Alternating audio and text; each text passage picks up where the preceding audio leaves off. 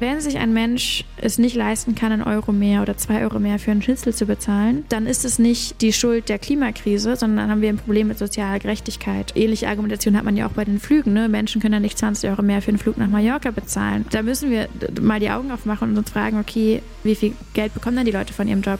Wie viel ist denn Arbeit wert? Ähm, wie ausbeuterisch sind denn die Strukturen in diversen Sektoren in diesem Land? Und da einhaken. Hallo, ich bin Eva Schulz und das ist Deutschland 3000. Hier verbringe ich immer so eine gute Stunde mit Menschen aus ganz verschiedenen Bereichen, irgendwo zwischen Pop und Politik. Mein Ziel ist, diesen Leuten so zu begegnen, wie ihr sie vorher noch nie gehört habt. Deutschland 3000 soll euch, mich und meine Gäste auf neue Gedanken bringen. Weil man, wenn man jemand anderes kennenlernt, auch immer ein bisschen was Neues über sich selbst erfährt. Deshalb abonniere am besten jetzt direkt Deutschland 3000 in der Podcast-App deiner Wahl, beziehungsweise aktiviere die Glocke, um keine Folge mehr zu verpassen. Luisa Neubauer ist eine eurer meist gewünschten Gäste und jetzt hat es endlich geklappt. Seit sie vor gut drei Jahren anfing, sich bei Fridays for Future zu engagieren, bekommt Luisa wenig Schlaf und viel Öffentlichkeit. Sie organisiert Streiks mit zigtausenden Teilnehmerinnen und Teilnehmern, trifft Obama, Merkel und Prince William, streitet sich in Talkshows und sitzt sehr, sehr viel im Zug. Alles, um für eine klimagerechtere Welt zu kämpfen. Wir haben darüber gesprochen, warum dieser Begriff Klimagerechtigkeit viel mehr umfasst als das 1,5 Grad Ziel. Luisa sagt sogar, dass sie allmählich kritisch wird angesichts unserer CO2-Fixierung, wo es doch noch so viele weitere Dimensionen der Klimakrise gibt, die wir mitdenken sollten. Wie schafft sie es, davon nicht komplett überwältigt zu sein und aufzugeben, sondern stattdessen immer weiter zu kämpfen? Es ging um ihre erste Begegnung mit Greta Thunberg, ihre Definition von Freiheit und was man dagegen halten kann, wenn Klima- und Sozialpolitik gegeneinander ausgespielt werden. In der zweiten Hälfte unseres Gesprächs wurde es dann auch noch ziemlich persönlich. Luisa hat erzählt, warum in ihrer Familie an Weihnachten nicht übers Klima gesprochen wird, welchem Gilmore Girl sie sich am nächsten fühlt und wie sie auf einer Reise mit ihrem Vater einmal einen unerwarteten Heiratsantrag bekommen hat. Luisas Papa ist vor einigen Jahren gestorben und als sie darüber gesprochen hat, wie es ihr damals und heute damit geht, hat mich das sehr berührt. Wir haben diese Folge wieder an einem besonderen Ort aufgezeichnet, nämlich in der, Achtung, Geomorphologisch-Geologischen Sammlung der Humboldt-Universität in Berlin. Luisa studiert ja neben ihrem Aktivismus auch noch Geografie im Master und neulich hatte ich auf Insta gesehen, wie sie auf einer Studienreise so verschiedene Bodenarten erklärt hat. Und da habe ich mir gedacht, vielleicht wäre das ja ein guter Ort. Also sind wir in die Uni gefahren und haben da Dr. Macki getroffen, der extra für uns diese Sammlung aufgeschlossen hat. Luisa hatte direkt leuchtende Augen, als sie da diese ganzen Steine gesehen hat. Und dann ist das passiert, was halt passiert, wenn leidenschaftliche Geografinnen aufeinandertreffen. Es wurde abgenördet.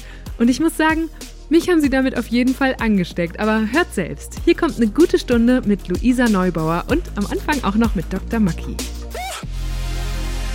Wir sind jetzt in Geomorphologisch-Geologische Sammlung der äh, Humboldt-Universität. Die Sammlung ist sehr alt äh, und ist gesammelt worden von vielen, vielen, vielen Professoren, Professorinnen, die hier gearbeitet haben. Und die ältesten Handstücke, die hier in dieser Sammlung zu sehen sind, sind von 1805 bis 1819, also wir haben ca. 5000 Handstücke hier, die praktisch für die Lehre vorgesehen ja. ist. Das hier ist Steinkohle und Braunkohle. Mhm.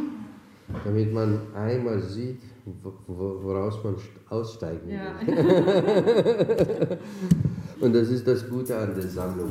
Ja, schauen wir mal, wo wir gleich anfangen. Und man erkennt richtig, ne, dass, das so eine komplizierte, komplizierter Transport ist, weil das so. Porös also oder so? Ja, weil das normalerweise so ganz sapschig ist. Also, wenn man in eine Braunkohlegruben ist, hat man diese langen Fließbänder, weil da muss es direkt von der Kohle, also die Steinkohle, die kann man ja richtig mhm. transportieren. Datteln 4 ist ja ein Steinkohlekraftwerk zum Beispiel, das kennt man, großer, großer Konflikt darum. Und da kommt diese, ähm, diese Kohle auf diesen Schiffen an. Das kann man richtig sehen, das kommt den Kanal runter und dahin. Ja. Bei der Braunkohle geht es nicht, da braucht man so ein Fließband, das kann man besser blockieren. ähm, aber da wird es direkt sagen, da sind die Kraftwerke direkt neben der Grube und da wird es dann aus der, ähm, aus der Grube ähm, in, die, in, das, in das Kraftwerk rein transportiert, weil das gar nicht die Konsistenz hat, in der man das so äh, so einfach wie die, wie die Steinkohle ähm, verschiffen könnte. Ja, und die, die Steinkohle, ich meine, die wir jetzt hier in Datteln 4 ähm, verfeuern, das ist ja also das ist abgefahren, wo, wo, wo das herkommt, was man da für Menschenrechtsverletzungen für in Kauf nimmt. deswegen nennt man die auch oft Blutkohle, weil die aus Gebieten kommt, äh, zum Beispiel in Südamerika, wo unter den menschenrechtswidrigsten Bedingungen diese Steinkohle gefördert wird. Also es ist nicht nur Klimagerechtigkeit, es ist auch soziale Gerechtigkeit, die da ähm, so wichtig ist. Ja, aber verrückt, wenn sie hier so liegt, glänzt sie so ganz ja, friedlich, ne? So, so ganz, äh, so ganz äh, ähm, friedvoll, ganz äh, schüchtern. Aber wenn man auch sieht, hier drin sind eine Ewigkeit da drin gespeichert worden. Also die Natur hat das gemacht, aber da drin steckt äh, Millionen von Jahren, bis das Ding hier entstanden ist. Und wir holen raus und verbrennen es innerhalb der kürzesten Zeit. Als ich in, ähm, bei der Klimakonferenz war in Polen 2018, da hat man am Anfang so kleine Ohrringe aus Steinkohle bekommen als Souvenir. Ein bisschen, ein bisschen absurd und politisch natürlich total verschoben, aber an sich versteht man auch, warum wenn das hier so glänzt und so. Ne? Mhm. Ja, war aber, also am Ende des Tages natürlich eine Klimakonferenz gesponsert von Kohlekraftwerk, äh, Kohleunternehmen. Wie, wo kann das hinführen? Mhm. Also ihr müsst euch vorstellen, wir stehen gerade in so einem schummrig beleuchteten Raum und draußen ist es schon dunkel. Deshalb ist es eigentlich auch ziemlich gemütlich hier mit diesen ganzen Schränken und Vitrinen, in denen einfach jede Menge Steine ausgestellt sind. Das Stück Steinkohle, das Luisa und Dr. Macki gerade so bestaunt haben, ist ziemlich groß und pechschwarz und glänzt tatsächlich wie ein Schmuckstück. Ich finde es faszinierend zu hören, wie dieser dunkle Brocken für die beiden auch direkt eine politische Dimension hat. Jetzt gerade geht Dr. Maki wieder und überlässt uns die Sammlung. Und Luisa springt sofort zu so einer hölzernen Säule in der Ecke mit noch mehr Steinen und zückt ihr Handy. Okay, erzähl mal, was hast du gerade direkt? Ach so, nee, ich habe gerade die, ähm, also wir sind jetzt ähm, in der Gebirgsbildungsphase ähm, ja. angekommen. Geografie ist ja ist eine große Welt und ähm, man kann das so grob oder unterteilen in physische und Humangeografie. Und ich finde beides wahnsinnig spannend. Mhm. Und ein Teil der, der, der physischen Geografie ist zum Beispiel die Gebirgsbildung, also wie entstehen Berge und Gebirge und sowas. Und ich war gerade in Schottland bei der Weltklimakonferenz und ähm, da kann man zum Beispiel eine Gebirgsbildung sehen, die nennt sich kaledonische Gebirgsbildung. Das ist eine ganz, ganz alte. Und das ist super spannend. Man läuft da durch Schottland und sieht super, super, super alte Steine. Und ähm, das sind ja nicht nur, also ein Stein ist jetzt sagen nicht nur eine Sache, die für sich interessant ist, wie bildet sich das, mhm. ähm, sondern daraus kommen ja dann Bodenbildungsprozesse. Das heißt, der Boden, auf dem wir dann irgendwann zum Beispiel anbauen oder Straßen oder ähm, Städte bauen oder sowas, ähm, der wird ganz maßgeblich ähm, definiert durch, den, durch das Gestein darunter.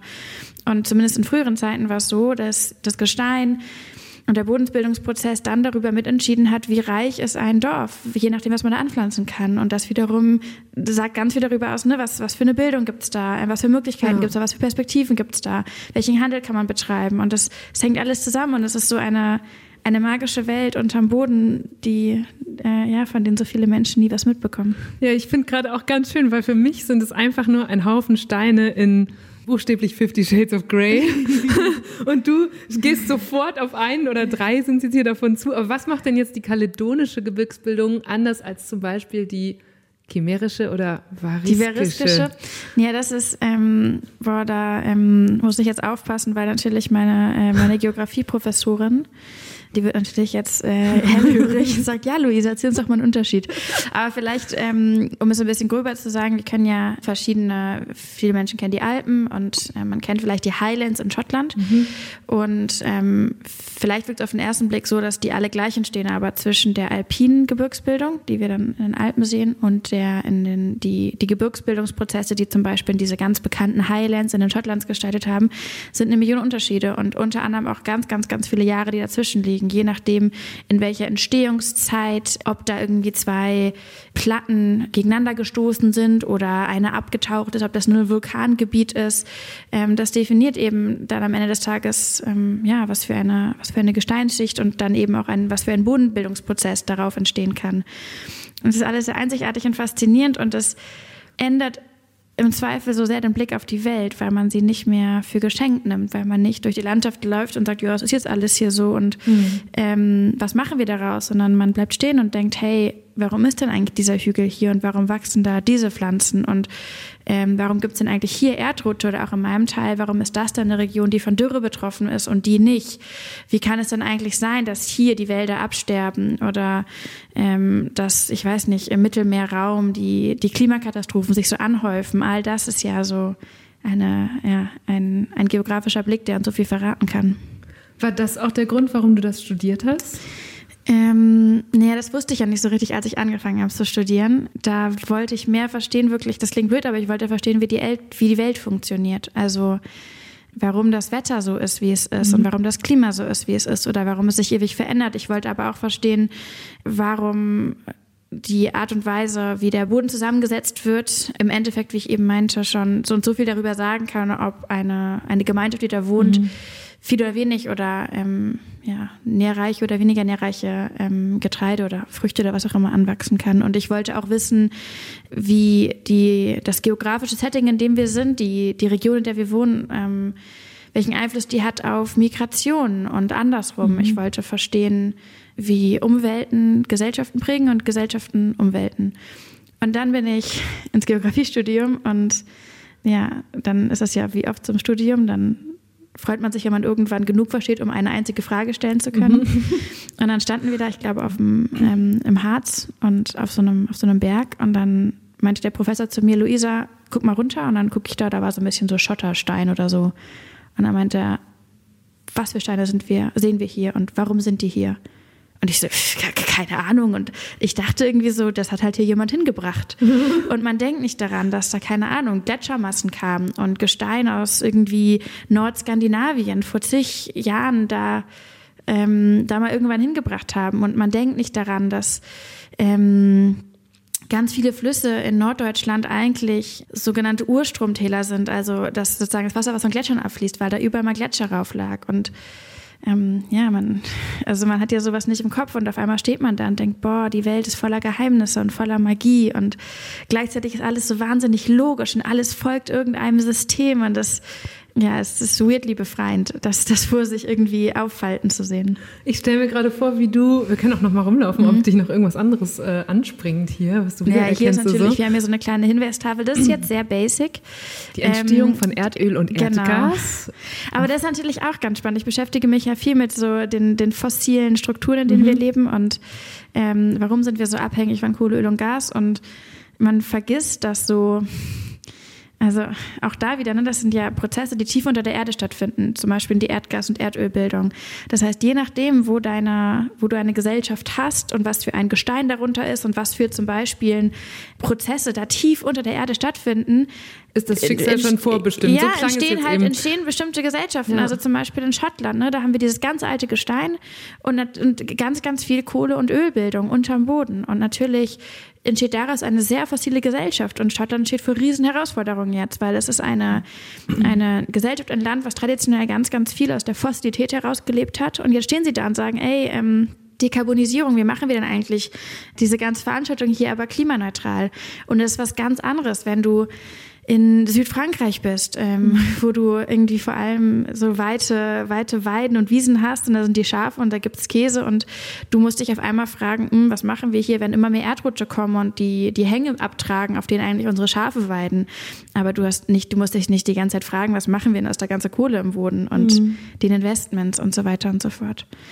Ja, also das hier ist, ähm, das gefällt mir auch. Ähm, mit, mit Gas haben wir auch, glaube ich, auch nochmal eine Reihe von Konflikten, die jetzt kommen. Wir ja. verabschieden uns ja langsam gesellschaftlich von der Kohle. Und jetzt ähm, kommen so ein paar Experten und meinen, dass man das mit Gas setzen müsste, aber das ist natürlich. Ja, oder zumindest, ähm, sie wollen es jetzt so als Übergangs. Genau, und das ist natürlich so eine schöne Erzählung. Das ist was, was so uns ganz viele coole Konzerne erzählen, die sagen, ja Leute, kein Problem, verkauft auf die neue nicht Regierung Kohle, ja genau, auch, ne? Kauft die lieber unser Gas. Ja, man fragt sich ja immer, wer dann dann noch genau. Also ja, die werden dann ja, ähm, ja, also dass man natürlich noch länger Gas benutzen wird als Kohle, keine Frage. Aber dass man ernsthaft sozusagen denkt, wir, die Dekarbonisierung könnte so aussehen, dass wir von der fossilen Kohle zum fossilen Gas gehen, das ist, mhm. äh, das ist ein Märchen, was sich fossile Industrien wünschen und was zu viele Mitglieder der Regierung ähm, glauben, indem sie vielleicht nachhängen. Aber am Ende des Tages müssen wir natürlich ganz, ganz schnell raus aus Kohle, Öl und Gas und rein in Erneuerbare. Und ähm, aufpassen, dass wir jetzt nicht aus so einer eine Kohle-Exit-Euphorie anfangen, so Gasinvestments mhm. zu tätigen, die wir uns wiederum nicht leisten können. Dazu gibt es aber, ähm, und das können dann auch ähm, noch andere Leute viel genauer erklären, dazu gibt es ja mittlerweile super viele Studien. Claudia Kempfert ist so eine ähm, ganz ähm, bekannte Expertin dazu, die da viel zu publiziert hat, aber auch andere Institutionen und ja, Wissenschaftlerinnen und Wissenschaftler, die jetzt auch mittlerweile ja. Ja, das habe ich mich gerade gefragt, als ich dir zugehört habe, wenn Geografinnen und Geografen das so gut verstehen und auch die ganze politische Dimension davon, ja. warum kennen wir so wenige von ihnen? Oder ja, warum finden die vielleicht auch so wenig Gehör? Also wir kennen schon viele. Ähm, zum Beispiel kennen ja ganz viele Menschen ähm, Alexander von Humboldt. Ja gut, aber der ist ja ähm, tot. Genau, so. also ich historisch kennt man so. auch so lebende Geografen. ähm, ja, ich glaube sozusagen, wenn man mal nachguckt, wer uns da so berät, das sind schon viele Menschen, die wahrscheinlich stark geografisch geprägt sind, mhm. aber dann in ihrer akademischen Laufbahn irgendwann sich spezialisiert haben auf etwas, das halt nicht so breit ist wie die Geografie. In, ja. in, meinen Augen gibt es zu wenig Raum, zu wenig Raum in den Medien, zu wenig Raum in der Politik, aber auch in der, in der Universität für sozusagen das, was man interdisziplinäre ähm, Perspektiven nennt. Also ähm, connecting the dots von, mhm. von, der, von der Umwelt zu der Gesellschaft, von der Natur zu Menschen und so weiter und so fort.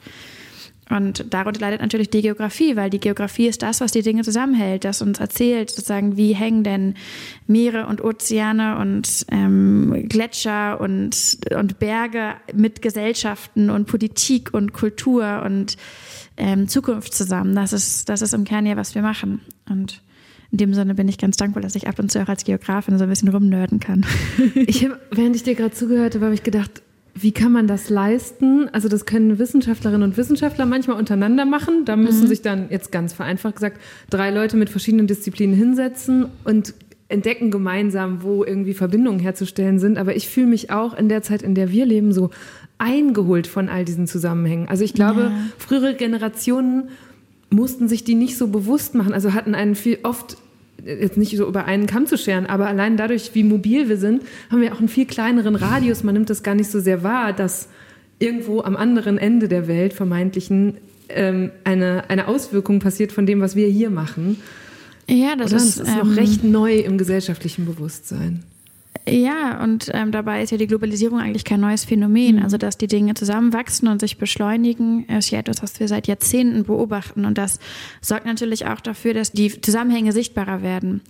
Und ein vielleicht ganz prominentes Beispiel sind ja so Lieferketten. Also, ähm, dass man mittlerweile viel mehr darüber spricht, was für ein Produkt habe ich hier in der Hand und aus welchen Regionen kommt ja. das, wurde, wurde das verarbeitet, unter welchen Bedingungen wurde das verarbeitet. Und da kommen ja diese ganzen Dimensionen zusammen. Also der Transport, also globale Mobilität, es kommen Klima- und Umweltaspekte dazu, aber es kommen auch Gerechtigkeitsfragen dazu, ja. wenn es ums Arbeitsbedingungen geht.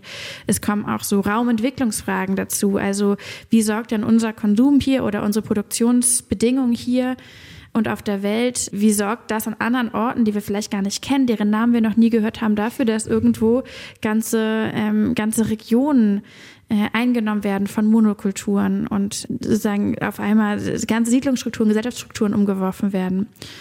Und dann ploppt es manchmal so auf, dann hört man so, hm, der Aralsee ist jetzt irgendwie ausgetrocknet. Mhm. Und man denkt, ne, man muss dann lange hingucken, um festzustellen, warte, hat das was mit der Baumwolle zu tun, die wir ja auch irgendwie mitverantworten, die da in so großen Maßen angebaut wird, unter anderem. Ja. Und dann kommt Klimaveränderung dazu und dann, ja. Und was sagst du Menschen, die sich damit überfordert fühlen? Immer so viel also ich würde sagen, ich würde, ich würde denken, wer tut das nicht? Mhm. Aber wie geht man dann damit um? Ich habe sofort den Reflex, mich wie eine von diesen Fossilien drüben so einzukringeln und zu sagen, oh Gott, friert ähm, mich ein, versteinert mich. Mm, das Gefühl, überfordert zu sein und das Gefühl, nicht klarzukommen mit der Komplexität der Welt und von dieser Komplexität und der Schwere und der Geschwindigkeit zusammen erdrückt zu werden. Das haben ja vieles, habe ich auch. Wer hat das nicht? Und die Komplexität und die Geschwindigkeit ist ja da und die Schwere in gewisser Weise auch, einfach weil wir in einer Klimakatastrophe leben, mindestens und dann eben noch diverse andere mhm. Katastrophen. Ähm, und dann ist die Frage, wie gehen wir damit um? Und ich habe für mich persönlich festgestellt, ich finde es ähm, befreiend und erleichternd, besser zu verstehen, was ich da erlebe. Und auch zu verstehen, dass das nicht Zufälle sind, die wir erleben. Die Klimakatastrophe ist kein Zufall, das ist eine Aneinanderreihung von politischen Entscheidungen ähm, und so weiter und so fort. Ähm, auch in einigen anderen Entscheidungen. Und das ist aber eine Herangehensweise und es gibt auch sicherlich Menschen, die ähm, mit diesem Wissen noch sozusagen noch mehr überfordert wären. Ich finde es auch logisch, wenn Menschen sagen, naja, Wissen ist nicht immer Macht, Wissen kann auch Ohnmacht, denn wenn man mhm. nicht weiß, was man damit anfängt. Und deswegen ist für mich neben dem Wissen und dem Erkenntnis das Handeln so wichtig. Und ich glaube, ich könnte mich nicht so sehr, wie ich das tue, der, der Klimakatastrophe stellen und all ihren Facetten, wenn ich nicht immer und immer wieder auch sagen, darüber nachdenken würde, was machen wir daraus? Wie organisieren wir uns daraus? Wie sorgen wir dafür, dass uns das Wissen eben nicht erdrückt, sondern ermächtigt? Und vielleicht sind das, ähm, sind das die zwei Dinge, die ich sagen, so in die, in die Welt ähm, senden würde. Und am Ende des Tages hilft mir auch das Bewusstsein, dass man niemals mit diesen Dingen alleine ist. Obwohl sie vielleicht auch einen isolierenden Effekt haben. Ne? So ein Fossil sieht hier auch recht einsam aus, wenn es da so in der Vitrine liegt. Aber das ist, ähm, wir sind ja auch, wenn wir uns ähm, nicht immer sehen und wenn wir äh, uns Corona isolieren oder was auch immer, wir sind ja Teil von einer großen Welt von Leuten, die im besten Falle sich nach einer sicheren Welt sehen, nach einer sicheren und gerechten Welt und ähm, ein großes Interesse daran hätten, dass wir die Katastrophe in den Griff bekommen. Mhm. Ich finde bei CO2 spannend, dass das wie so eine Inzidenz, äh, wie, so, wie die Inzidenz im Corona so eine Vokabel ist oder eine Einheit, die wir jetzt so gesamtgesellschaftlich erkannt und mhm. gelernt haben. Das ist jetzt so das eine Ding, das für den Klimawandel steht. Du sagst aber, das ist ein Aspekt, aber in Wirklichkeit sind es mehrere Katastrophen, yeah. aus denen sich diese Klimakrise zusammensetzt. Ja, ich bin da auch ein bisschen, ähm, das ist ein guter Punkt, ich bin da ein bisschen äh, nachdenklich mittlerweile, ob das nicht auch ein Problem wird, dass wir die Klimakrise auf so eine CO2-Zahl mhm. reduzieren. Und vielleicht, wenn man für einen Moment den Vergleich zu der Inzidenz, also wenn wir jetzt diese, ähm, die, die, die Inzidenz an Erkrankten nehmen, dann sagt uns das nicht darüber aus, wie viele Menschen sterben. Es sagt uns noch viel weniger darüber aus, wie viele Intensivbetten benutzt sind. Mhm. Es sagt uns überhaupt nichts darüber aus, wo Menschen trauern, wer gerade unter dem Stress nicht mehr klarkommt. Es erzählt uns nichts auf die, über die Welt der, ähm, der Lieferketten, die nicht mehr liefern können, weil die Menschen krank sind oder die, die Routen geschlossen sind. Es sagt uns nichts über die sozialen Strukturen von betroffenen Communities. Es erklärt uns nichts über den Gesundheitsstand der weiteren Gesellschaft. Also es ist eine Zahl, an der wir uns sehr orientieren die aber im politischen gesprochen niemals die einzige Zahl sein sollte, an der wir uns orientieren, weil was das mit der Psyche der Menschen macht und der Gesellschaft, ähm, wie belastet wirklich die Menschen sind, die Alleinerziehenden, die Kinder, die, äh, die Leute an den Schulen und in den, äh, in den Einrichtungen und Werkstätten, das, das alles sozusagen bleibt in dieser Zahl verborgen. Und im CO2 ist es ähm, ja auf eine ganz andere Art und Weise vielleicht etwas ähm, ähnlich, dass wir eine Zahl haben, die sagt uns viel, aber die darf nicht der alleinige, der Dreh- und Angelpunkt unserer Entscheidung sein. Ähm, denn unterm Strich ist die Klimakatastrophe ja eben auch ähm, in Anführungszeichen nur ein Teil einer weiteren ökologischen Katastrophe, des Massensterbens der Arten, des Kollabierens der Ökosysteme. Ähm, wir erreichen sogenannte Kipppunkte. Also das Ganze ist so viel größer als das. Und was ich jetzt aber erlebe, ist, dass Menschen das Gefühl haben, ja, okay, wir haben jetzt CO2, das muss irgendwie runtergemacht werden, weniger muss das mhm. werden. Und dann rechnen wir jetzt so lange rum, bis es eben weg ist. Dann, mhm. das nennt man dann so Carbon Offsetting. Also dann machen wir hier einfach weiter wie bisher, aber irgendwo anders auf der Welt, da gucken wir, ob wir ein paar mehr Bäume pflanzen oder woanders dann doch nicht einen Wald roden und dann kommt es irgendwie alles hin, als sei das nur eine interessante Rechenaufgabe, der wir uns stellen müssen. Und als sei das Ganze irgendwie vor allem etwas, bei dem es darum geht, CO2 so zu verrechnen, dass es bei uns nicht mehr auftaucht.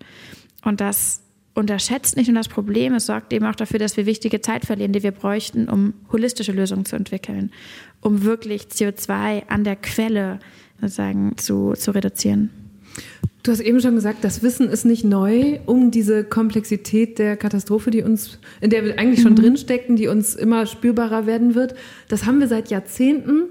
Und ich habe von dir gelesen, du hast irgendwo geschrieben, dass du in deiner Jugend auch dachtest, ja, Politik hat das auf dem Schirm, ja, läuft. Erinnerst du dich an den Moment, in dem du realisiert hast, ach du Scheiße, haben sie gar nicht? Mm, ein Moment war ganz sicher, als ich so in der, ich weiß nicht, da war ich da schon im Studium mhm. und wir hatten das Pariser Abkommen unterschrieben, das war 2015 und ich fand es super. Und ich dachte, boah, das ist ja ähm, ein unglaublicher Erfolg. Man, man entscheidet sich als Weltgemeinschaft, wir, wir packen das an und wir mhm. haben einen Plan und wir machen einen Plan und jetzt werden wir ganz viele Regeln gestalten, wie wir das machen und so. Und das Pariser Abkommen ist, ist ein Abkommen, bei dem viele mittlerweile meinen, das würde man heute gar nicht mehr so hinkriegen, weil die Welt schon in den letzten sechs Jahren so zerrüttet ist, ähm, dass das gar nicht mehr geht. Es war ein, ein Lichtblick in der, in, der, in der Menschheitsgeschichte, würde ich sagen. Guten Abend, meine Damen und Herren. Ich begrüße Sie zur Tagesschau. Zum ersten Mal hat sich die Weltgemeinschaft auf ein verbindliches Abkommen zum Klimaschutz geeinigt. Auf dem UN-Gipfel in Paris beschlossen die 195 Teilnehmerländer einen Vertrag, dessen zentraler Punkt der Kampf gegen die Erderwärmung ist. Das war tatsächlich ein historischer Tag. Nach vielen Jahren intensiver Verhandlungen verpflichteten sich über 190 Staaten, die menschengemachte globale Erwärmung auf deutlich unter 2 Grad zu begrenzen. Idealerweise 1,5 Grad im Vergleich zum vorindustriellen Niveau. Es war das erste Mal, dass diese Obergrenzen in einem völkerrechtlichen Vertrag verankert wurden. Die Länder würden also durchziehen und eigene Gesetze zum Erreichen der Ziele schaffen müssen. Damit würde das Abkommen alle möglichen Lebensbereiche beeinflussen, von Land- und Energiewirtschaft über Gebäude, Verkehr, Industrie bis hin zu globalen Finanzströmen. Es war ein dermaßen großer Wurf, dass viele Teilnehmerinnen und Teilnehmer Tränen in den Augen hatten und sich in den Armen lagen, als damals der Präsident der Klimakonferenz, Laurent Fabius, verkündete, der Klimapakt von Paris ist angenommen. L'accord de Paris pour le climat est accepté. Und dann habe ich ähm, eineinhalb Jahre später eine Studie gelesen darüber, wie viele Kohlekraftwerke seit der Unterschreibung des Pariser Abkommens ähm, schon finanziert oder sogar schon ähm, angefangen wurden zu bauen. Und ich habe diese Zahlen gelesen und dachte, ähm, Leute, das wäre ja so, als würde man nach Paris zur Konferenz fahren, so was Bahnbrechendes unterschreiben und dann zurück nach Hause fahren und so tun, als wäre nichts. Als hätte man das mhm. eben nicht gemacht, als wäre das eine Sache, die nur interessant ist in der, ähm, in diesem Augenblick auf der Konferenz. Und dann hatte ich einen ganz ähnlichen Augenblick, nämlich im Studium, als ich da saß und wir in der Vorlesung, ich glaube, über Permafrostbunde sowas ähm, gehört haben. Und der Professor hat uns erzählt, dass die Erkenntnisse, die sie wenige Jahre davor sagen, generiert hatten, dass die sich selbst überholt hatten von der Wirklichkeit. Dass die Wirklichkeit viel krasser war als das, was sie erforscht hatten. Und er erzählte uns so ganz nebenbei, dass so viel von den Landschaften, von der Erdoberfläche, wie wir es kennen, nicht mehr sein wird in, in wenigen ähm, Jahrzehnten. Und er ähm, erklärte uns, dass die, die, die Prozesse Richtung, Richtung Klimakatastrophe schon so weit fortgeschritten waren, dass man in, in Teilen wirklich als Forscher verzweifelt. Und ich habe mich umgeguckt und dachte, ey Leute, das ist unsere Zukunft und das ist die Gegenwart von so vielen anderen Menschen. Irgendwer muss doch jetzt aufstehen, irgendwer muss doch auf den Tisch klopfen, irgendwer muss sagen, hey, das geht so nicht weiter, liebe Regierung, ihr müsst mal. Und dann war, ähm, dann war die Vorlesung vorbei und alle sind zur Mensa gelaufen und, und haben über das, über das, das Mensaessen gesprochen oder irgendwas anderes oder was wir am Wochenende machen oder und als wäre das, was das Wissen, was wir da an die Hand bekommen hatten, nur relevant in der Vorlesung und vielleicht in der Klausur, aber darüber hinaus nicht. Und ich habe mich so an diese Pariser Konferenz erinnert und dachte, irgendwie machen wir genau das, was wir der Politik vorwerfen, ne? dass sie nach Hause gehen und tun, als wäre nichts und wir gehen halt in die Pause und tun, als wäre nichts. Und da dachte ich irgendwie, nee, Leute, wisst ihr was, das, das kann jetzt nicht so weitergehen. Und wie ist nach diesem Moment die Aktivistin aus dir geworden, die man heute kennt? Luisa Neubauer, das deutsche Gesicht von Fridays for Future.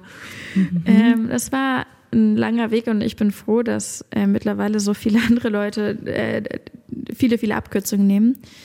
Also ich, also ich würde sagen, ein halbes Jahr oder sowas oder mhm.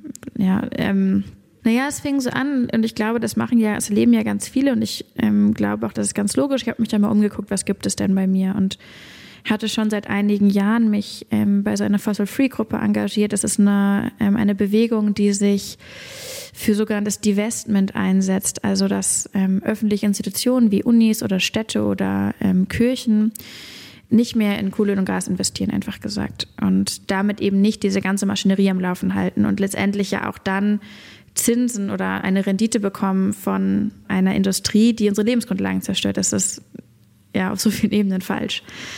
Und dann habe ich ähm, in dem Sommer angefangen, so ein paar Aktionen mitzumachen. Und ich bin dann auch ganz schnell irgendwie mit Freunden mal mitgefahren zu so einem, zu so einem Klimacamp und habe ein Kohlekraftwerk irgendwie blockiert. Und war aber auch ein bisschen irritiert, weil dann waren wir alle da vor Ort, das ist in einem, in einem Dorf, das heißt Pödelwitz, und haben da das Kraftwerk blockiert, was übrigens jetzt abgeschaltet werden soll. Huhu. Und ich fand es aber auch krass, weil dann waren da alle, es war ein unglaublicher Spirit und ich war so dankbar, dass da Menschen waren, die dieses Wissen, die Informationen, die Fakten ernst nehmen und die sich dann fragen, was machen wir hier daraus? Und dann sind alle nach Hause gefahren, als das Camp vorbei war und es war dann irgendwie nichts mehr. Und ich dachte, hä, und jetzt? jetzt müssen wir jetzt ein Jahr warten, bis wieder Klimacamp ist? Und dann dachte ich, okay, vielleicht irre ich mich ja auch und die Lage ist dann doch nicht so schlimm. Man muss sich ja auch viel anhören, wenn man dann zu so einem Kohlekraftwerk geht. Dann kommen Leute und sagen, nee, Luisa, die Regierung macht ja schon und übertreib mal nicht und ähm, ne, das wird schon und wenn es so schlimm wäre, dann würde man ja was machen. Und dann bin ich zur Weltklimakonferenz gefahren. 2018 um das, Genau, 2018 nach Katowice in Polen um mir das anzugucken, wie das aussieht, wenn da die ganzen Staats- und Regierungschefs zusammenkommen und die Klimakatastrophe verhandeln.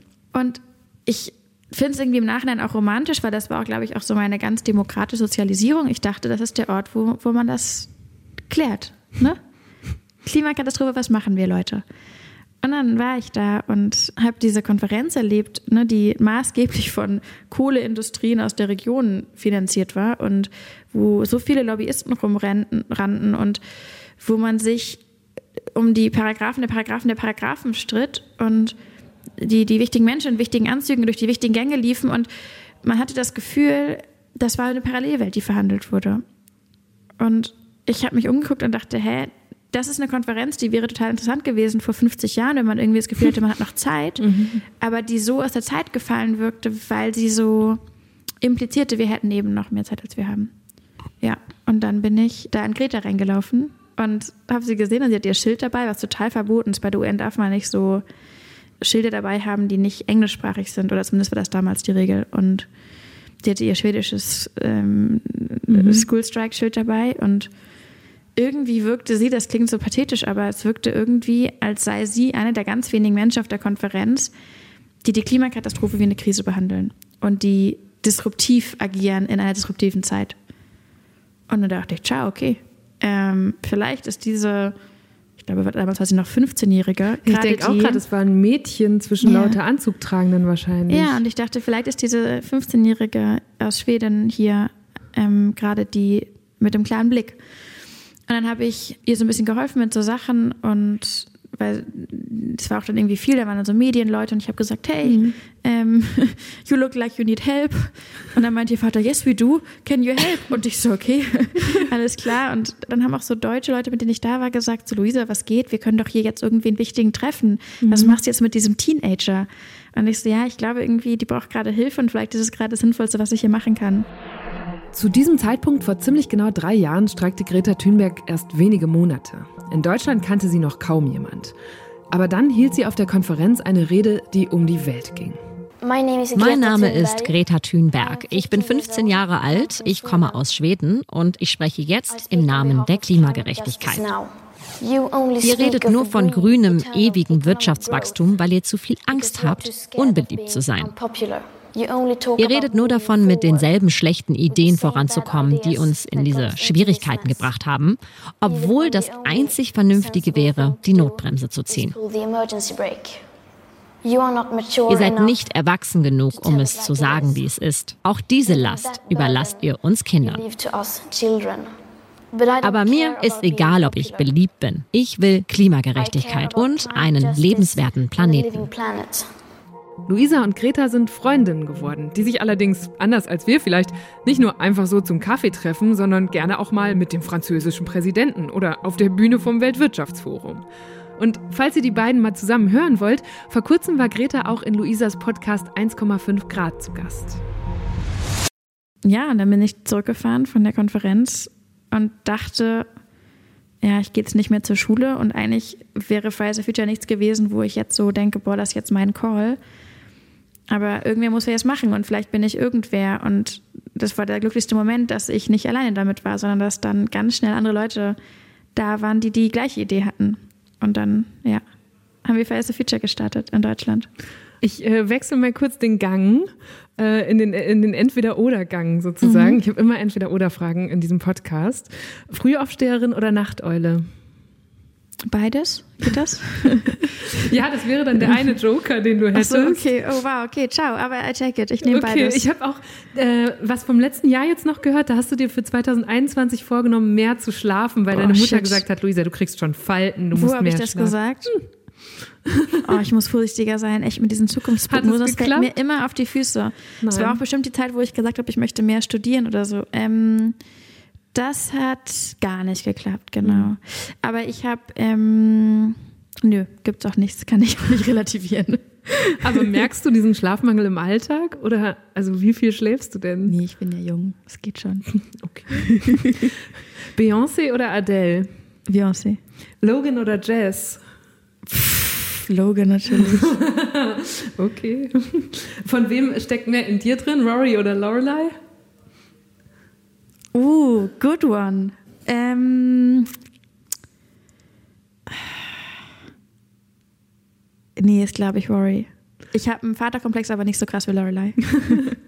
Ich hätte jetzt auch gedacht, dass äh, du schon äh, noch mehr Typ Rory bist, aber man hat ja auch das Gefühl, dass sie dann vielleicht irgendwann zu Lorelei wird. Ja, ich muss sagen, ich möchte es halt diese, nee, also bis zu einem gewissen Punkt, aber zum Schluss gehe ich da nicht mehr mit. Das war irgendwie ein tragisches Ende. Die haben der Sache so einen weirden Twist gegeben am du meinst, Ende. meinst jetzt diese schrecklichen Filme oder die letzte Staffel? Okay, sorry, falls ihr hier jetzt gerade nicht mehr mitkommt, aber ich hatte irgendwo mal aufgeschnappt, dass Luisa auch großer Fan der Gilmore Girls ist und dann lasse ich es mir nicht nehmen, darüber zumindest kurz zu sprechen. Ich habe diese Serie Anfang der Nullerjahre geliebt, insgesamt sieben Staffeln lang und also ihr könnt gerne versuchen, mich vom Gegenteil zu überzeugen, aber diese Fortsetzungsfilme, die Netflix dann knapp zehn Jahre später gemacht hat, die waren einfach eine herbe Enttäuschung. Oh, ich glaube, die Filme, ich meine die ja, letzte Staffel. Nee, die Filme nicht. Die Filme nicht. Also letzte mhm. Staffel, das war dramatisch, aber ich glaube auch, dass wir diese ähm, dass wir ewig so Vergangenheitssachen in die Gegenwart reinzerren, einfach nur weil wir denken, dann ist es genauso gut. Das unterschätzt eben diesen, ne, dieses, dieses Wunderbare von etwas, was vergänglich ist. Und solche Serien sind auch vergänglich. Das ist wie mit, ich weiß nicht, dem fossilen Auto. Das hat auch irgendwann, das sollten wir würdig verabschieden. Das war eine gute Veranstaltung in der Vergangenheit. Aber dass wir das so ewig so in die Zukunft rein verlängern, weil wir dann denken, das tut uns allen gefallen, ja. das stimmt nicht. Und das ist das Gleiche mit Gilmore Girls. Und Reboots, ja. ja. Ähm, telefonieren oder Sprachnachricht? Oh, telefonieren. Sprachnachrichten finde ich ist eine komplizierte Veranstaltung. Warum? Naja, manchmal können die nett sein, aber das ist ja, ähm, also wenn, wenn man Pech hat, artet es ja zu was aus, dass man äh, aus Versehen mal so eben bei so eine kleine Podcast-Folge für seine Freunde aufnimmt, nur um zu sagen, ich bin fünf Minuten zu spät. Ja. Und dann ist das Ding fünf Minuten lang. Ja. ja. Nee, aber das habe ich mich natürlich auch gefragt. Welches ist die krasseste Nummer in deinem Adressbuch? Äh, krass. Oder die inwiefern? begehrteste oder prominenteste?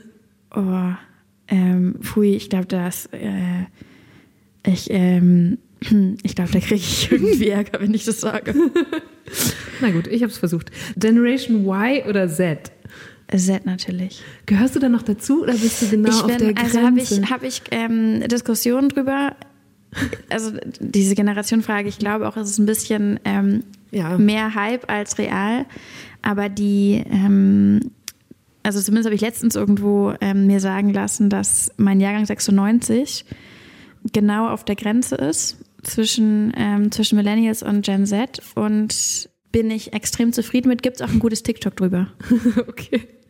Vielleicht können wir das in die Show Notes verlinken. Ich habe mich das auch gefragt, weil du ja, du hast eben schon gesagt, eigentlich warst du nicht gar keine Schülerin, als du bei Fridays ja. for Future losgelegt hast. Du bist sechs, sieben, manchmal acht Jahre älter als die, die da mit dir in der Bewegung sind. Wie motiviert und aktiviert man, wie machst du das, äh, junge Menschen, ohne ihnen zu viel Druck oder sogar Angst zu machen mit diesen Themen? Ähm, ich glaube, der, äh, die Angst ist ja da. Das hat aber nichts jetzt, also die, die Angst ist da, weil die meisten jungen Menschen oder viele junge Menschen ja einen sehr klaren Blick auf die Welt haben oder klareren als viele ältere. Und das ähm, zeigen ja auch Studien. Ja, ähm, Studien zeigen grade, ja auch, wie bedrückt viele junge genau, Menschen und gerade sind. Die, gerade kam eine Studie raus, die habe ich auch mit vorgestellt, die wurde in zehn Ländern gemacht, wo man mal junge Menschen gefragt hat, ne, wie fühlen sie sich eigentlich der Zukunft gegenüber. Und da wurde auch gesagt, das finde ich ist ganz wichtig zu unterscheiden, die Angst vor der Klimakatastrophe ist sozusagen eine Sache, Aber richtig betrogen fühlen sie sich von den Regierungen, die sie nicht schützen und nicht vertreten und nicht ähm, ja, in Sicherheit ähm, rein manövrieren. Für die Studie, von der Luisa da spricht, wurden 10.000 junge Menschen zwischen 16 und 25 von allen fünf Kontinenten befragt. 56 Prozent von ihnen glauben, dass die Menschheit, Zitat, dem Untergang geweiht sei. Fast die Hälfte gab an, sich in Bezug auf das Klima in einer Weise beunruhigt oder besorgt zu fühlen, die ihr tägliches Leben und ihre Funktionsweise beeinträchtige.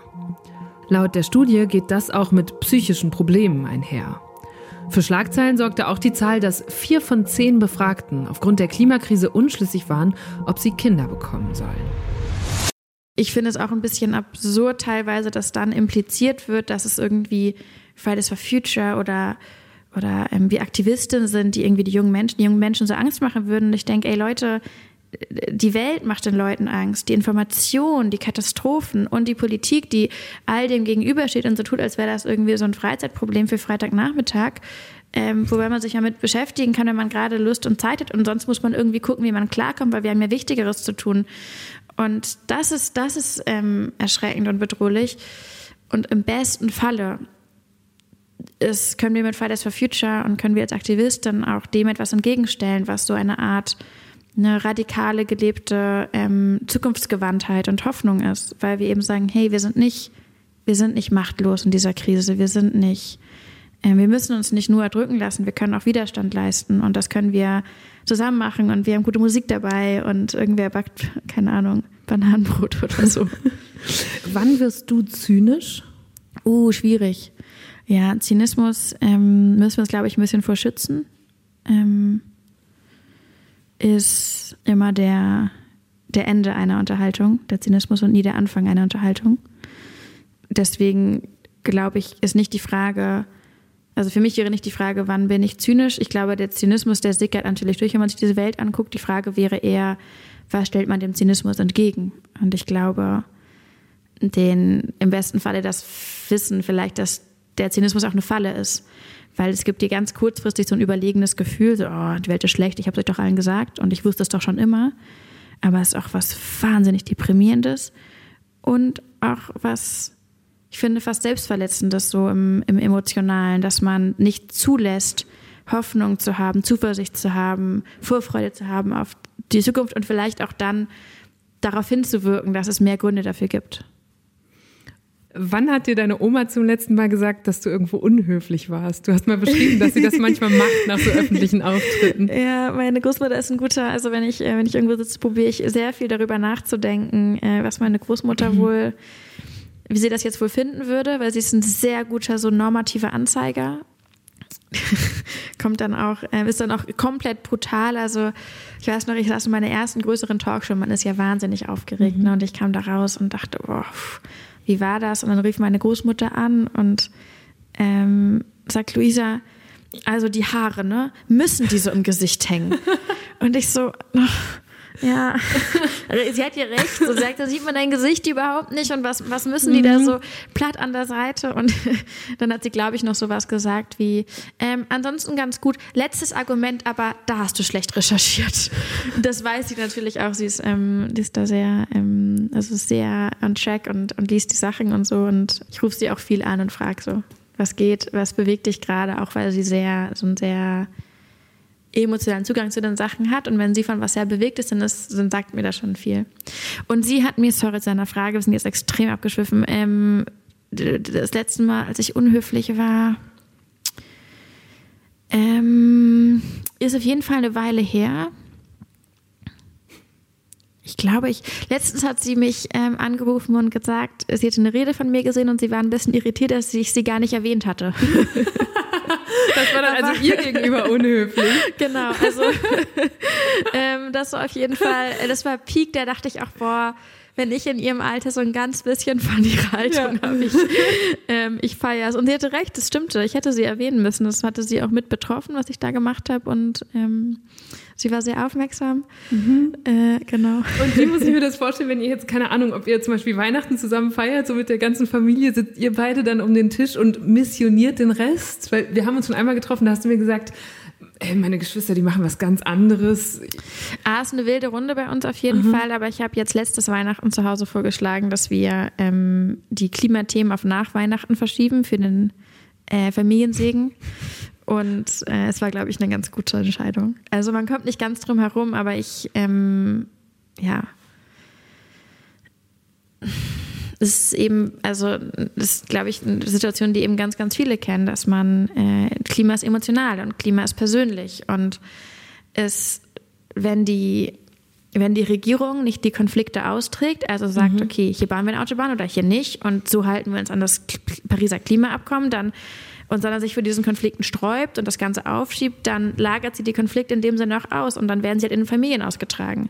Und wenn es keine Regeln gibt, dass irgendwie keine Ahnung, ähm, ein CO2-Preis kommt oder dass Inlandsflüge verboten werden oder dass man über Mobilitätswende nachdenkt, dann müssen das halt Menschen für sich immer und immer und immer wieder selbst austragen. Und das ist unfassbar belastend. Deswegen ist ja auch so parlamentarische Demokratie so was Wunderbares, weil wir das outsourcen können. Wir können jemanden wählen, deren Job es ist, löst diese Konflikte. Und wenn man vor diesen Konflikten so wegrennt und wenn man ne, als Regierung halt nicht handelt und sich, sich für Krisen versteckt, statt sich denen entgegenzustellen, dann gibt man all das weiter, halt all diese Spannung weiter. Und dann landet das am Endeffekt am Küchenschiss oder unterm, beim, beim Weihnachtsbaum und zwischen den Geschwistern und den Generationen und den Eltern und so und ja, äh, rüttet. Auch deswegen, ähm, ja, Leute, für den Familiensegen, mach mal da oben. Wie alt fühlst du dich eigentlich? Ähm, ganz gemischt. Ich finde, ähm, ich bin immer noch auf der Suche. Ich habe vor äh, ein paar Jahren meine Patentante gefragt, wann ich denn dieses Gefühl haben werde, dass ich erwachsen bin. Und da hat sie gesagt, das hat sie immer noch nicht und sie ist deutlich älter als ich. Und das hat mich entspannt, weil ich dachte, okay, dann warte ich einfach nicht auf den Tag, dass ich mhm. denke, Mensch, jetzt fühle ich mich erwachsen. Und manchmal denke ich so, boah, jetzt habe ich was ganz Erwachsenes gemacht, aber ich glaube, das kennen auch viele. Und also ich, ich fühle mich auch sehr jung, weil ich aber auch viel in so Räumen bin, wo ich dann, wo dann mein Alter so herausgestellt mhm. wird. Dann wird irgendwie mein Jungsein irgendwie zum Thema und auch ja. zum Politikum. Und ich gibt aber auch Momente, wo ich mich alt fühle, gerade weil Aktivismus, glaube ich, einfach so ein bisschen so gibt einem auch schnell das Gefühl, dass man das schon für so lange macht, ja. weil die, die Zeit so intensiv ist ja. und jede Minute und jede Stunde ist so gefüllt und so. Ja. Darüber habe ich nachgedacht, nämlich als ich jetzt über dich nachgedacht habe im Vorfeld, dass es ja eigentlich nur in Anführungsstrichen drei Jahre sind, in denen das jetzt so diese steile Kurve genommen hat von Du hast dich in den Aktivismus reingeschmissen, du bist sehr bekannt geworden, so dass man wirklich immer kurz irritiert ist, wenn da diese 25 dahinter steht. Man denkt, hä, wie kann das sein? Und gleichzeitig aber ja auch, weil du einfach sehr früh schon einen Verlust erleben musstest, persönlich, der einen, glaube ich, auch viel schneller reifen lässt. Also ich hatte den Eindruck, da kam bei dir so viel zusammen. Ich weiß nicht, ob du darüber sprechen möchtest. Ähm, Oder? Ja, könnten, also ist okay. Ich weiß ehrlich gesagt nicht, also äh, mein, mein Vater ist gestorben, als ich ähm, 19 war. Und ich hatte das Gefühl, dass ich dadurch nicht älter, sondern noch jünger werde, mhm. weil mich das so, es hat mich so erdrückt. Und ich habe gedacht, das klingt blöd, aber ich habe irgendwie ganz physisch gedacht, meine Schultern sind zu klein, um das zu ertragen. Und ich habe so ganz körperlich das Gefühl gehabt, das ist zu schwer für mich. Und ich weiß gar nicht, wie ich das, wie ich das so, wie ich, wie ich dadurch, wie ich damit aufstehen kann, wie ich damit irgendwie aufrecht gehen kann. Und es hat, vielleicht fühlt man sich dann so in so einem emotionalen Bewusstsein irgendwann so ein bisschen älter, weil man das Gefühl hat, so, I've been there, I've done that. Mhm. Aber ich hatte eher das Gefühl, dass mich das, ähm, ne, dass, dass, dass auch irgendwas in mir rausgeholt hat, was so ganz kindlich ist. Und ich habe das noch immer so Momente, wo ich denke, boah, äh, mein Vater sieht das alles nie, was ich hier mache. Und das ist mhm. so komisch. Wir hatten so ein enges Verhältnis und ähm, er ist mir so nah und so eine wichtige Person in meinem Leben. Und ich ähm, fühle mich dann auch immer ein bisschen so achtjährig und denke, Papst, wo bist du so?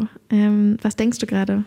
Und ja. ist das Gewicht auf den Schultern inzwischen weniger geworden?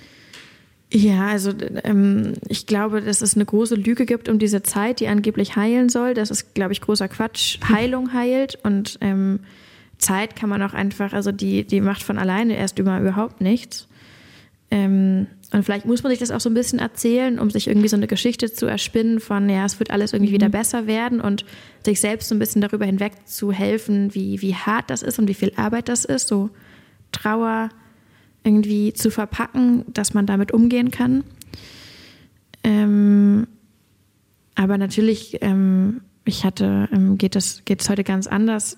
Nicht, weil ich, ähm, ja, aber nicht, nicht von alleine. Nicht von, ähm, nicht, weil einfach irgendwie ein paar Jahre vergangen sind, sondern weil ich probiert habe, einen Umgang damit zu finden, ähm, der sich richtig anfühlt. Und ich habe ein ähm, auch viel probiert, in der Sache Sinn zu sehen. Und das ist, glaube ich, was ja so vielen Menschen, wenn man so Schicksalsschläge erlebt, mhm. wenn man jemanden verliert, den man, äh, der einem sehr nah ist, dann gibt es ja so ein ganz großes Ungerechtseinsgefühl. Man denkt so, das habe ich nicht verdient, das hat der nicht verdient und überhaupt und die Welt ist so ungerecht und so. Und ich habe mich ganz viel gefragt, so, ey, was, ne, what's the point? Und ich glaube, ich habe das ein bisschen entdecken können. Für mich nicht in allem. Frühe Tode sind immer sinnlos, in, in so, mhm. aber es gibt ja. Ähm, ähm, ich habe probiert, daraus Energie und Kraft zu schöpfen. Ja. Und ja, ich manchmal, oder um es ein bisschen konkreter zu machen, ich ähm, habe mit meinem Vater so eine Person verloren, die mir ganz, ganz viel Halt gegeben hat und der für mich so der Inbegriff war von so einem Safe Space, von so einer ganz, ähm, ganz heilen ähm, Kindheit, von so einem Zuhause. Und ähm, er hat das ganz viel, ganz viel zerrüttet und ganz viel davon mitgenommen. Und auf eine ganz andere Art und Weise, aber eben auch eine bisschen verwandte Art und Weise erleben wir als Gesellschaft eben auch so einen kollektiven Verlust, nämlich einen Verlust von einer sicheren Welt und sicheren Lebensgrundlagen. Und das hilft mir so sehr, das anzuerkennen, mhm. dass wir Verlusterfahrungen machen. Die machen traurig, die fühlen sich ungerecht an, die fühlen sich überwältigend an und man möchte vor ihnen wegrennen. Und wir rennen als Gesellschaft ja auch ganz viel vor diesen Erkenntnissen weg. Das finde ich auch in dem Sinne ganz logisch und nachvollziehbar. Auch wenn das dann, keine Ahnung, Frau Merkel macht, dann denke ich auch, mhm. ja, ist auch logisch und nachvollziehbar. Und ich weiß aber auch, wir können uns den stellen und wir können daraus Kraft und ähm, im besten Falle eine Art von Ermächtigung ja, generieren. Mhm. Und wie findet man, weil du gerade sagst, Heilung heilt, wie mhm. heilen wir denn dann als Gesellschaft? Mhm. Erst einmal, ich glaube, ähm, das vergisst man auch, indem wir uns bewusst machen, dass wir nicht alleine sind. Und dass wir unfassbare Fähigkeiten entwickeln können, wenn wir uns Krisen annehmen. Dass Krisen nicht das Schlechteste in den Menschen hervorbringen müssen, sondern sie können auch das Beste in den Menschen hervorbringen. Und wir können uns bewusst werden lassen, ähm, indem wir uns einander zuwenden, dass es so, so, so viel Wunderbares und äh, äh, Lebensglückliches auf dieser Welt gibt und in dieser Gesellschaft gibt und ähm, in der Zukunft gibt, auf das wir uns freuen sollten, für das wir kämpfen sollten.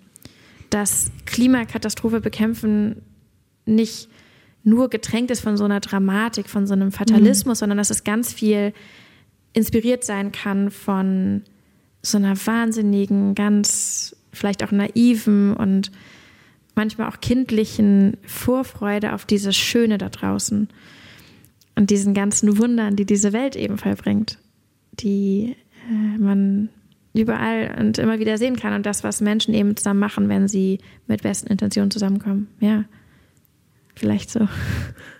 Vielleicht kannst du zwei konkrete Beispiele erzählen, auf die mhm. sich in diesen letzten drei Jahren dein Leben verändert hat eins, wo du sagst, das ist richtig geil, dass, dass ich das jetzt habe und vielleicht auch eins, wo du sagst, boah, das ist jetzt richtig nervig an diesem Luisa Neubauer sein in 2021.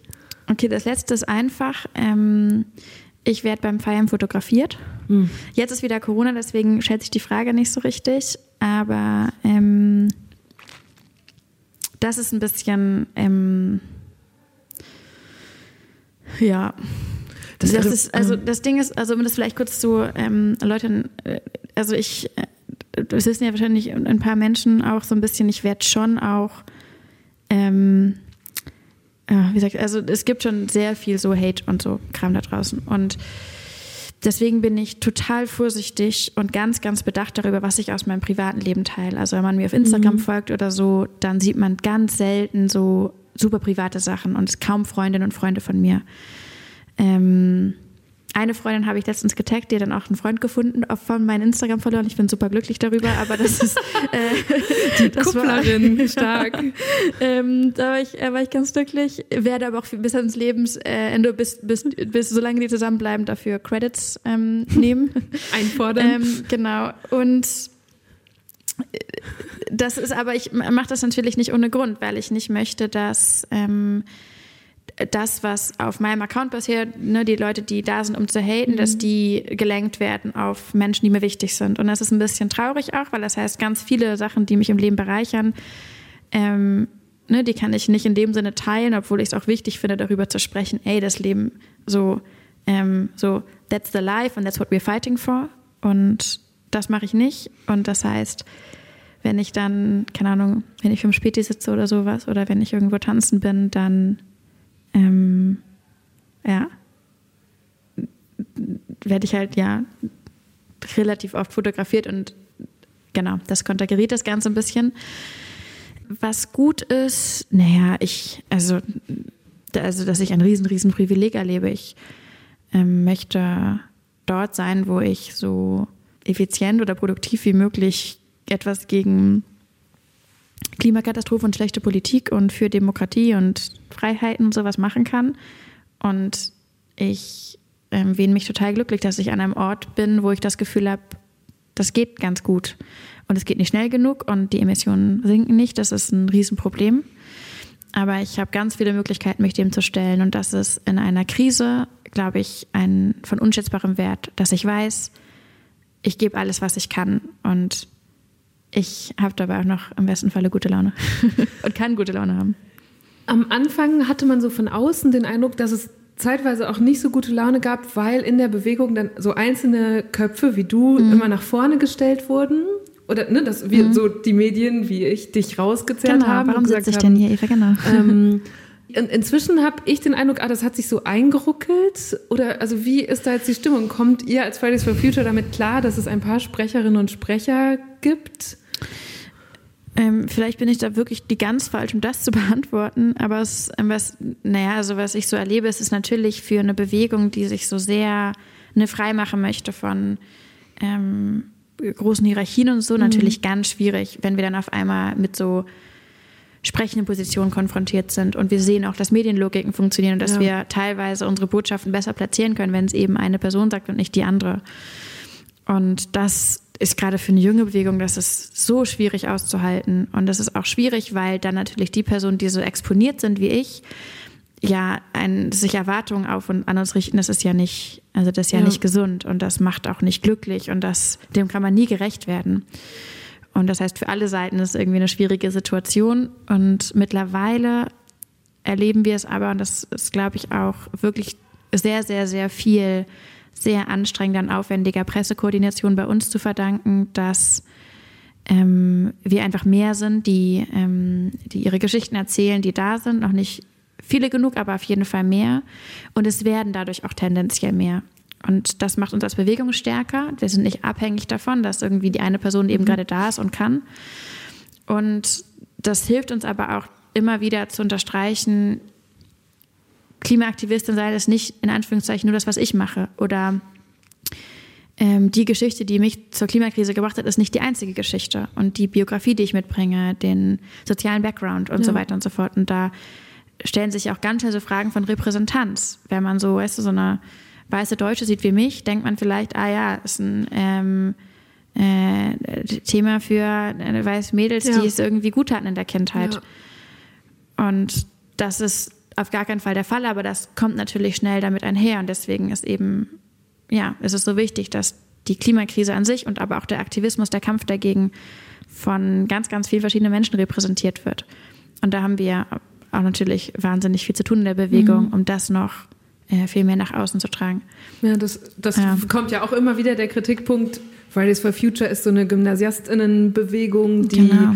ähm, weiß und privilegiert sei. Warum klappt das nicht besser für euch, Menschen abzuholen, die auf andere Schulen gehen, die Migrationsgeschichten haben oder andere soziodemografische Hintergründe?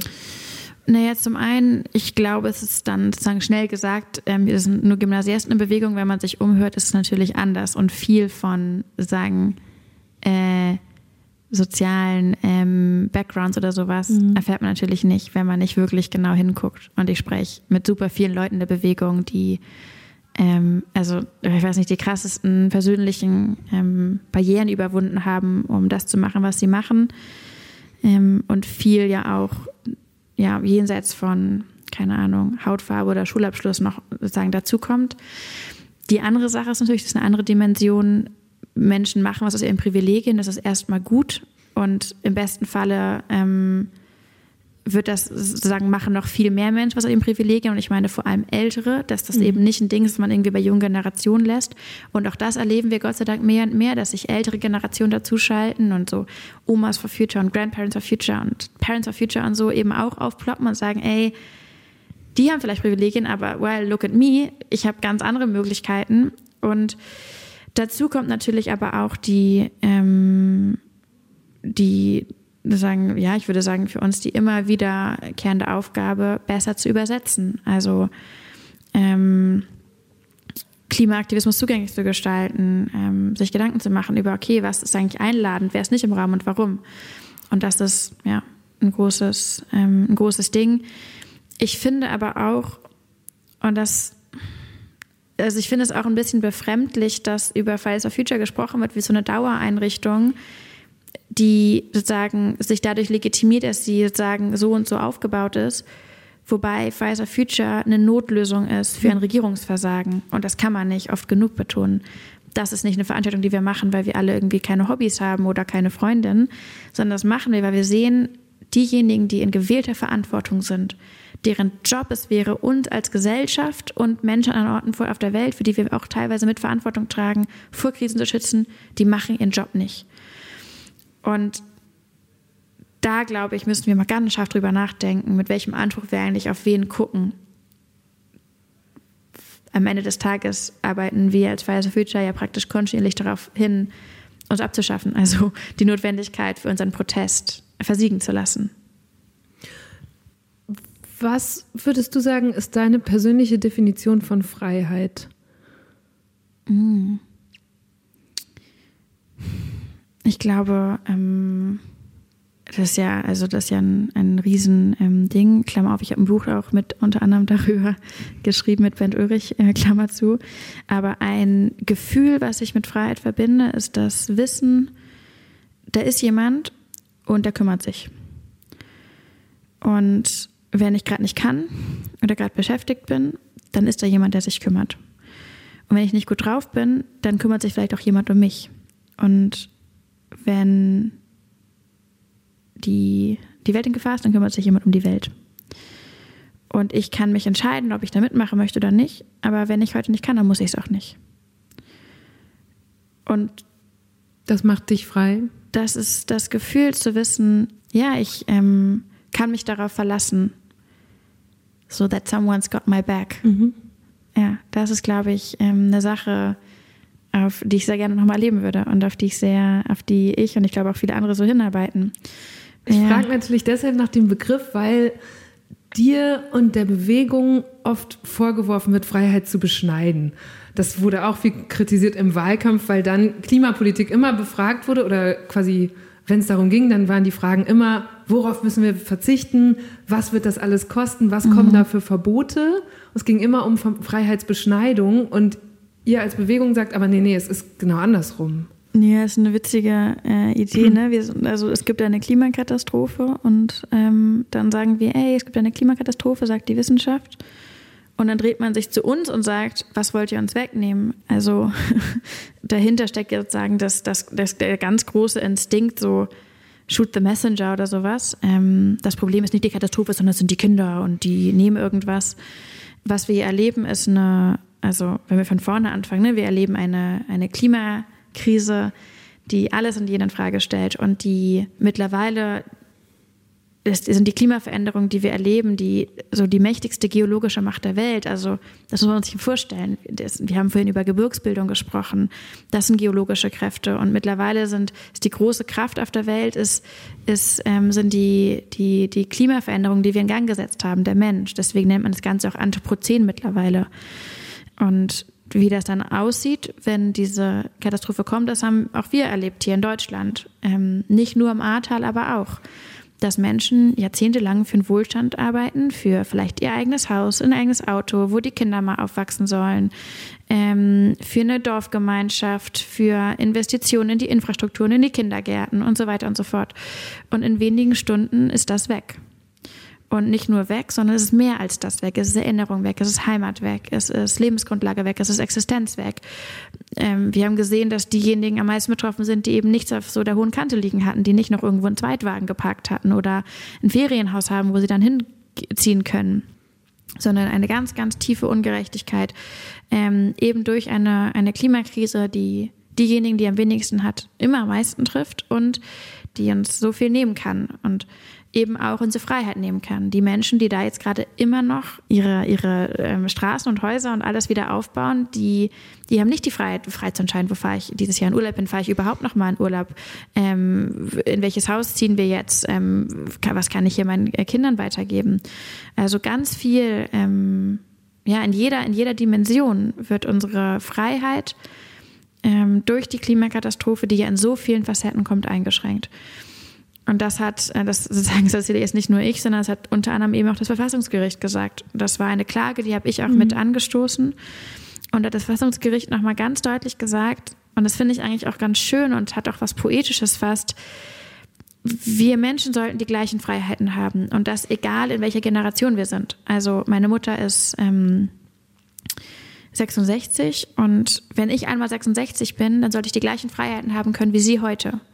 Das kann ich aber nicht, wenn sich Katastrophe an Katastrophe an Krise an Krise an Krise reiht und sich das Ganze überschlägt. Das kann ich nur haben, wenn wir vorausschauend handeln. Aus diesem Grund hatten Luisa und weitere Klimaaktivistinnen und Aktivisten Verfassungsbeschwerde eingelegt gegen das Klimaschutzgesetz der Großen Koalition. Das hatte der Bundestag 2019 verabschiedet. Es sah Maßnahmen zur Verringerung unserer Emissionen vor, allerdings nur bis zum Jahr 2030. Das Bundesverfassungsgericht urteilte, dass das nicht ausreichend ist. Denn damit würden sich die Gefahren des Klimawandels nach hinten verschieben und jüngere Generationen in ihren Freiheitsrechten verletzt. Deshalb mussten die Abgeordneten nachbessern und das fügte sich dann auch auf die Wahlprogramme bei der Bundestagswahl im September aus. Als die neue Regierung jetzt vor ein paar Wochen ihren Koalitionsvertrag vorgestellt hat, gab es zwar Props von Fridays for Future für den angestrebten vorgezogenen Kohleausstieg, aber nicht nur die Bewegung, sondern auch viele Forschende kritisierten, das, was die Koalition vorhat, ist aller Wahrscheinlichkeit nicht genug, damit Deutschland das 1,5 Grad Ziel erreicht.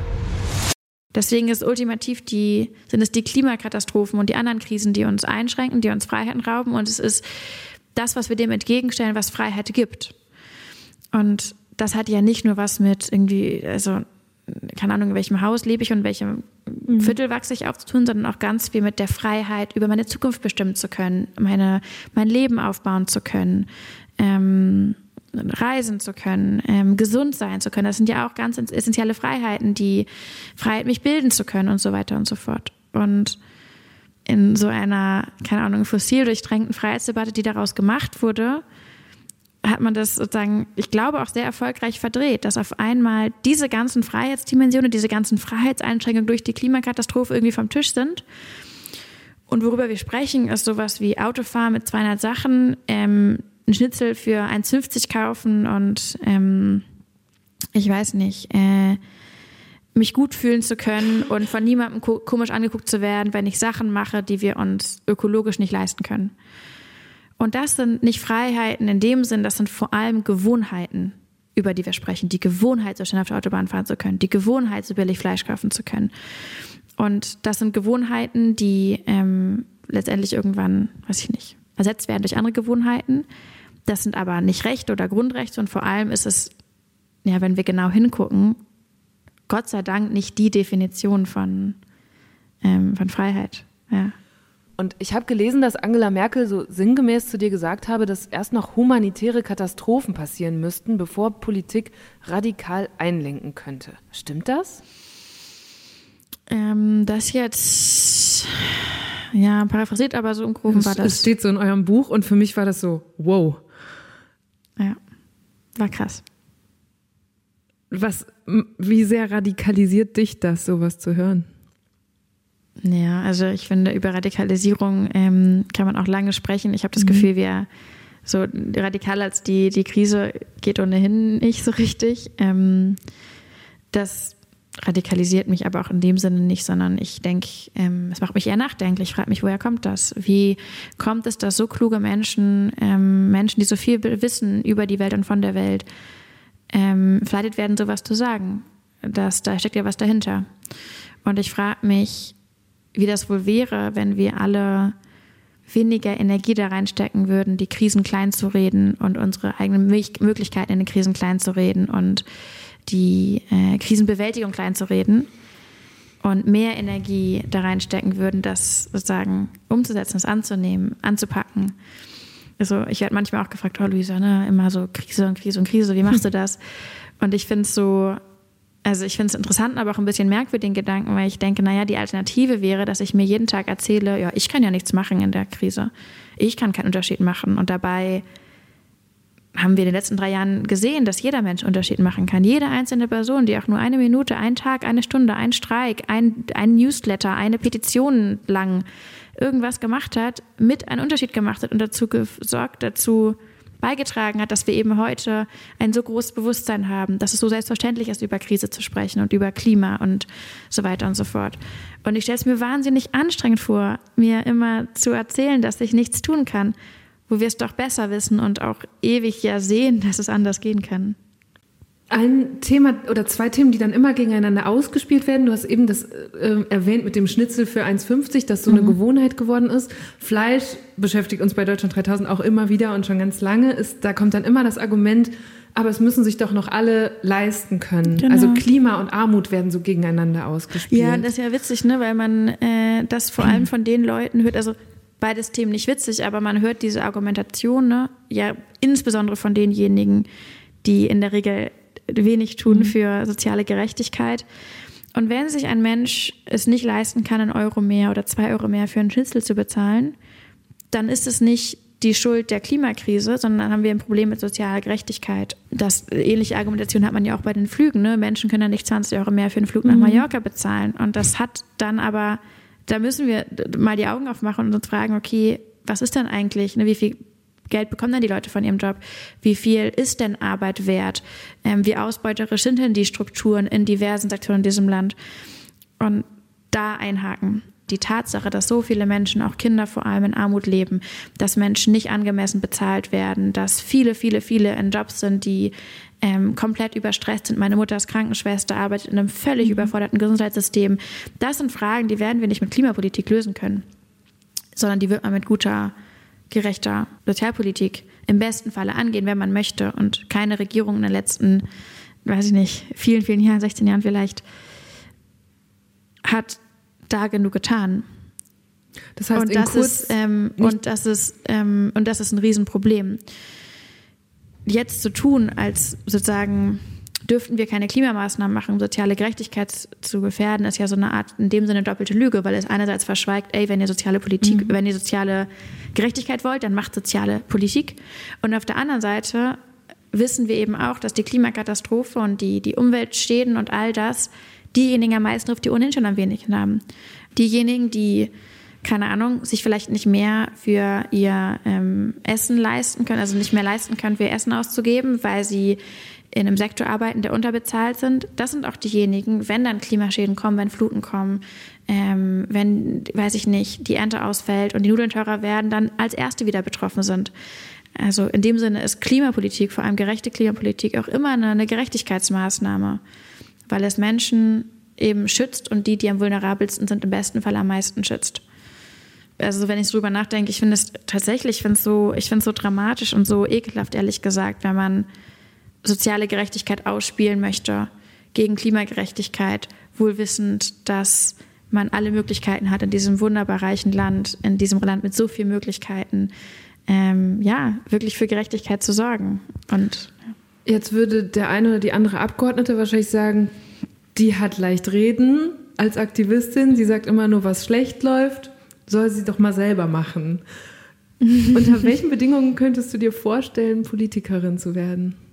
Also das hat ehrlich gesagt nur ein einziges Mal jemand zu mir gesagt und das war Peter Altmaier vor fast drei Jahren und der hat dafür wirklich, wirklich auf die Mütze bekommen, zu Recht. Ähm, denn in einer, äh, einerseits in einer Demokratie sollten sich hoffentlich alle Menschen ermächtigt fühlen, mitzureden und ähm, dass es viele nicht tun, ist ein Problem. Und auf der anderen Seite habe ich die Klimaziele nicht mehr, mehr verhandelt, sondern das waren unsere Regierung, die gemeinsam beschlossen hat, wir wollen unsere Gesellschaft vor einer Klimakatastrophe schützen und sich dann hinzustellen und zu sagen, hey, ihr, ihr Aktivisten habt gut reden, ist natürlich eine herrliche Verdrehung der Dinge. Ich ja, bin so vorsichtig geworden mit Zukunftsprognosen. Es geht immer nach hinten mhm. los. Und ich hätte dir vor drei Jahren nicht gesagt, dass ich hier sitze. Also wer weiß, was in drei Jahren ist. Gerade jetzt sehe ich, dass wir Unfassbares möglich machen können, wenn Menschen zusammenkommen und sich organisieren. Und ich möchte das weiter tun. Und vielleicht ist irgendwann ein anderer Ort der Ort, wo ich so produktiv wie möglich was tun kann. Aber das werden wir dann sehen. Da müssen wir vielleicht nochmal die geografische Sammlung kommen. Ja, und uns äh, inspirieren lassen. Ja. Von, was war's? Der kaledonischen Gebirgsbildung. Ja, das war gut. Okay, eigentlich wäre das hier der perfekte Schluss für die Folge, oder? Ich habe aber gleich noch ein kleines Goodie.